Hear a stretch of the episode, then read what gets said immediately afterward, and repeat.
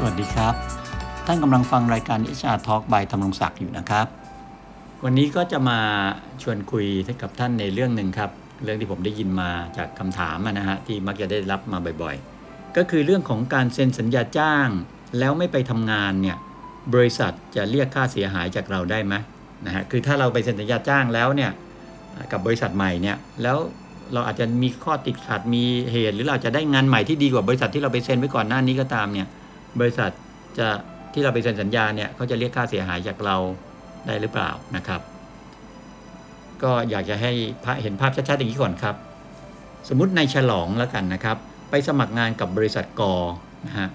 แล้วก็บริษัทกอก็ตกลงรับฉลองก็ทำงาน ฉลองก็เซ็นสัญญาจ้างเอาไว้กับบริษัทกอเรียบร้อยละว่าจะไปเริ่มงานในวันที่ 1 เดือนหน้าผมสมมุติอย่างเงี้ยนะครับ ในสัญญาจ้างก็ระบุเงื่อนไขไว้ข้อหนึ่งครับว่า ถ้าฉลอง ไม่มาเริ่มงานตามสัญญา บริษัทจะปรับค่าเสียหายจากในฉลองเป็นจำนวน 2 เท่าของเงินเดือนครับ สมมติในฉลองได้รับเงินเดือนในบริษัทใหม่เนี่ยสามหมื่นบาทก็แล้วกันนะครับ ถ้าฉลองไม่มาทำงานตามสัญญาบริษัทกก็บอกว่าจะปรับค่าเสียหายจากฉลอง 60,000 สมมุติอย่างเงี้ยนะครับ เมื่อเซ็นสัญญาจ้างเสร็จเนี่ยฉลองก็ไปเกิดได้งานที่อีกบริษัทหนึ่งสมมุติชื่อบริษัทขอก็แล้วกันครับ จ่ายเงินเดือนดีกว่าบริษัทกไงฉลองก็เลย อยากจะไปทำงานกับบริษัทขอมากกว่าบริษัทกองไงนะฮะ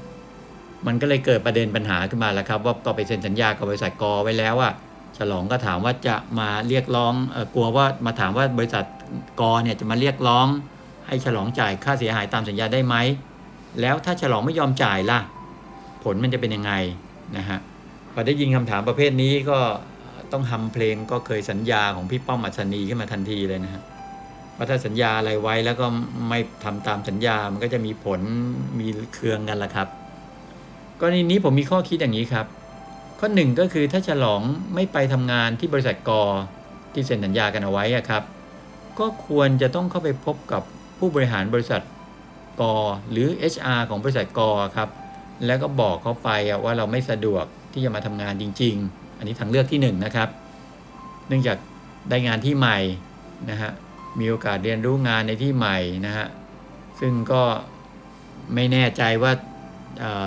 ฉลองอาจจะนำความรู้ที่ได้เนี่ยหรือประสบการณ์ที่ได้จากที่ใหม่เนี่ยกลับมาร่วมงานกับบริษัทกรในอนาคตอีกก็เป็นได้อะไรเงี้ยนะครับก็ขอบคุณบริษัทกรที่ให้โอกาส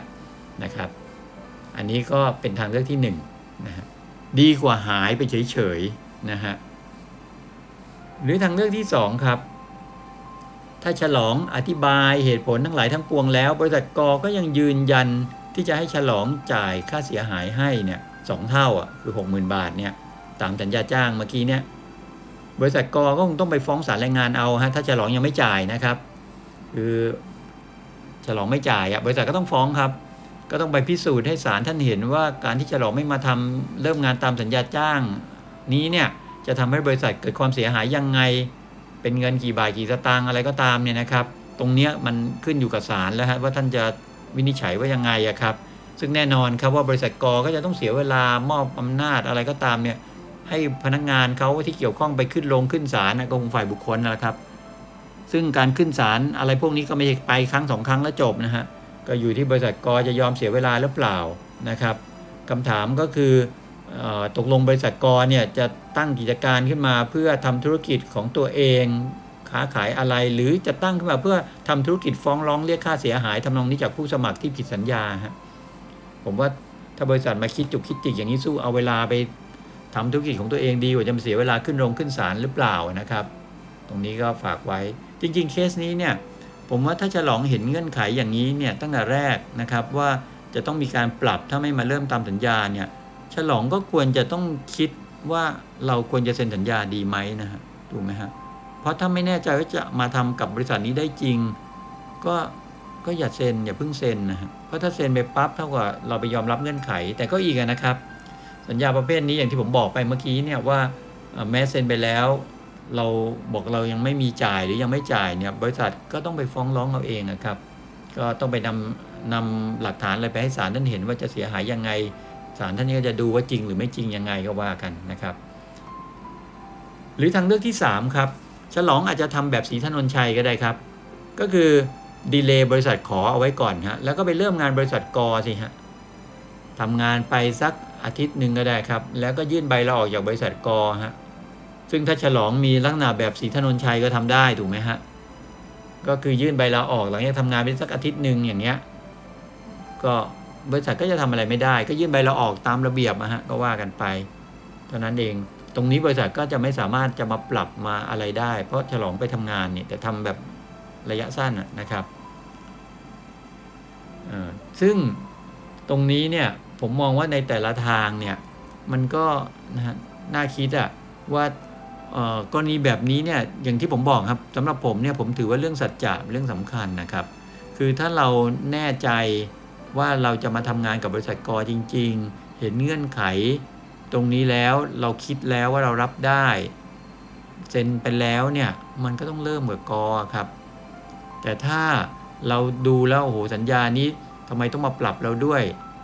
นะเราไม่สะดวกใจจะมาเซ็นแบบนี้เนี่ยก็คุยกับเขาครับว่าไม่มีตรงนี้ได้ไหมนะก็คือการปรับอะไรตรงเนี้ยแต่ถ้าบริษัทยืนยันว่าไม่ได้ต้องมี แล้วถ้าท่านบอกว่าไม่สะดวกใจเลยอย่างเงี้ย ก็ไม่ต้องเซ็นนะฮะก็ต้องตอบปฏิเสธเข้าไป เท่านั้นเองครับปัญหาเหล่านี้มันก็จะไม่เกิดขึ้น จริงๆแล้วมันอยู่ที่การตัดสินใจของฉลองอะฮะตามเคสเนี้ยว่ามันต้องคิดให้ดีอะครับ แล้วก็ฉุกใจได้บางเรื่องกันว่าอ้าวมันทำไมต้องเซ็นด้วย เราพร้อมไหม